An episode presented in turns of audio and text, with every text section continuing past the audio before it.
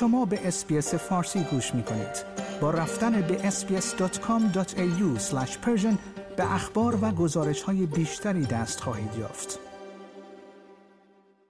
دولت استرالیا به دلیل سرنگونی پرواز ام اچ هفده خطوط هواپیمایی مالزی در سال دو هزار و چهارده اقدام قانونی جدیدی را علیه روسیه آغاز کرده است. این هواپیما در حال پرواز از آمستردام به سمت کوالالامپور بود که در ماه جولای با شلیک موشکی که توسط شورشیان طرفدار روسیه صورت گرفت سرنگون شد. همه دویست و نود و هشت سرنشین این هواپیما از جمله سی و هشت استرالیایی در این حمله جان خود را از دست دادند.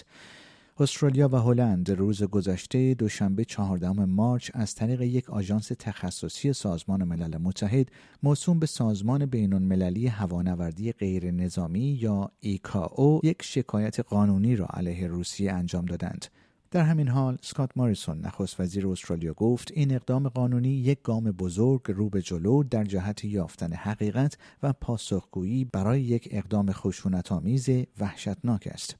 آقای موریسون در بیانیه‌ای گفت خودداری فدراسیون روسیه از پذیرفتن مسئولیت نقش خود در سرنگونی پرواز ام اچ هفده غیر قابل قبول است و دولت استرالیا همیشه گفته است که هیچ گزینه قانونی را در پیگیری عدالت حذف نخواهد کرد. اقدام حقوقی انجام شده توسط این دو کشور علاوه بر محاکمه چهار مظنون در هلند به دلیل مشارکت فردی آنها در این حادثه خواهد بود. استرالیا و هلند از سازمان آی سی ای او خواستند تا اعلامیه‌ای را مبنی بر اینکه روسیه کنوانسیون‌های هوانوردی غیر نظامی را که به عنوان کنوانسیون شیکاگو نیز شناخته می‌شود زیر پا گذاشته است صادر کند. این دو کشور همچنین به دنبال این هستند که روسیه را به سر میز مذاکره بر سر این حادثه و برای پرداخت غرامت بکشانند. ماریس پین وزیر امور خارجه استرالیا به خبرنگاران در سیدنی گفت که استرالیا تمام راه‌های قانونی را دنبال خواهد کرد. وی گفت روسیه تا به امروز از اعتراف و قبول مسئولیت نقش آشکار خود در این حادثه هولناک خودداری کرده است. استرالیا و هلند بر شواهد قاطع مبنی بر اینکه این پرواز توسط یک موشک روسی در شرق اوکراین ساقط شده است تکیه می‌کنند. منطقه‌ای که تحت کنترل جدایی طلبان مورد حمایت روسیه بود.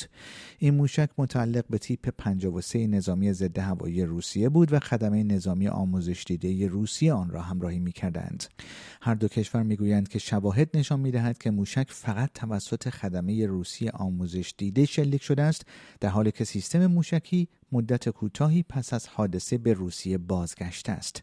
در همین راستا میکلیا کش دادستان کل استرالیا نیز گفت که پیگیری این موضوع نه تنها برای استرالیا بلکه برای هلند نیز یک اولویت است. او گفت سقوط هواپیما باعث غم و اندوه و رنج شدید نزدیکان قربانیان شد و درد ناشی از عدم به رسمیت شناختن این حادثه تا به امروز توسط روسیه همچنان ادامه دارد.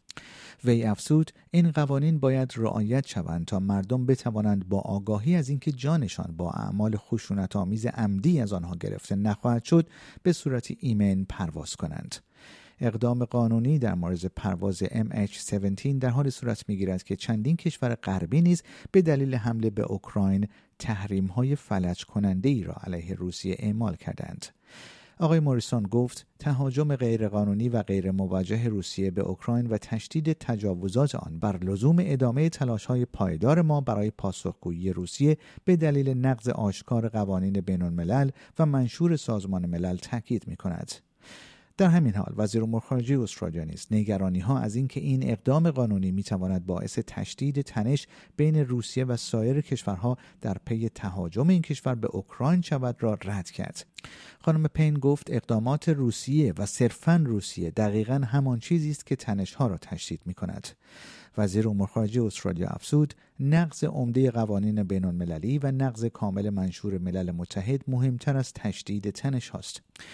روسیه در اکتبر سال دو هزار و بیست از مذاکرات با استرالیا و هلند درباره پرواز ام اچ هفده خارج شد. این کشور با وجود درخواست‌های مکرر استرالیا و هلند به میز مذاکره باز نگشت. سناتور پین گفت استرالیا از زمان شکست این مذاکرات هیچ نشانه‌ای از حسن نیت روسیه را مشاهده نکرده است. آیا می‌خواهید به مطالب بیشتری مانند این گزارش گوش کنید؟ به ما از طریق اپل پادکست، گوگل پادکست، اسپاتیفای یا هر جای دیگری که پادکست‌های خود را از آن می‌گیرید گوش کنید.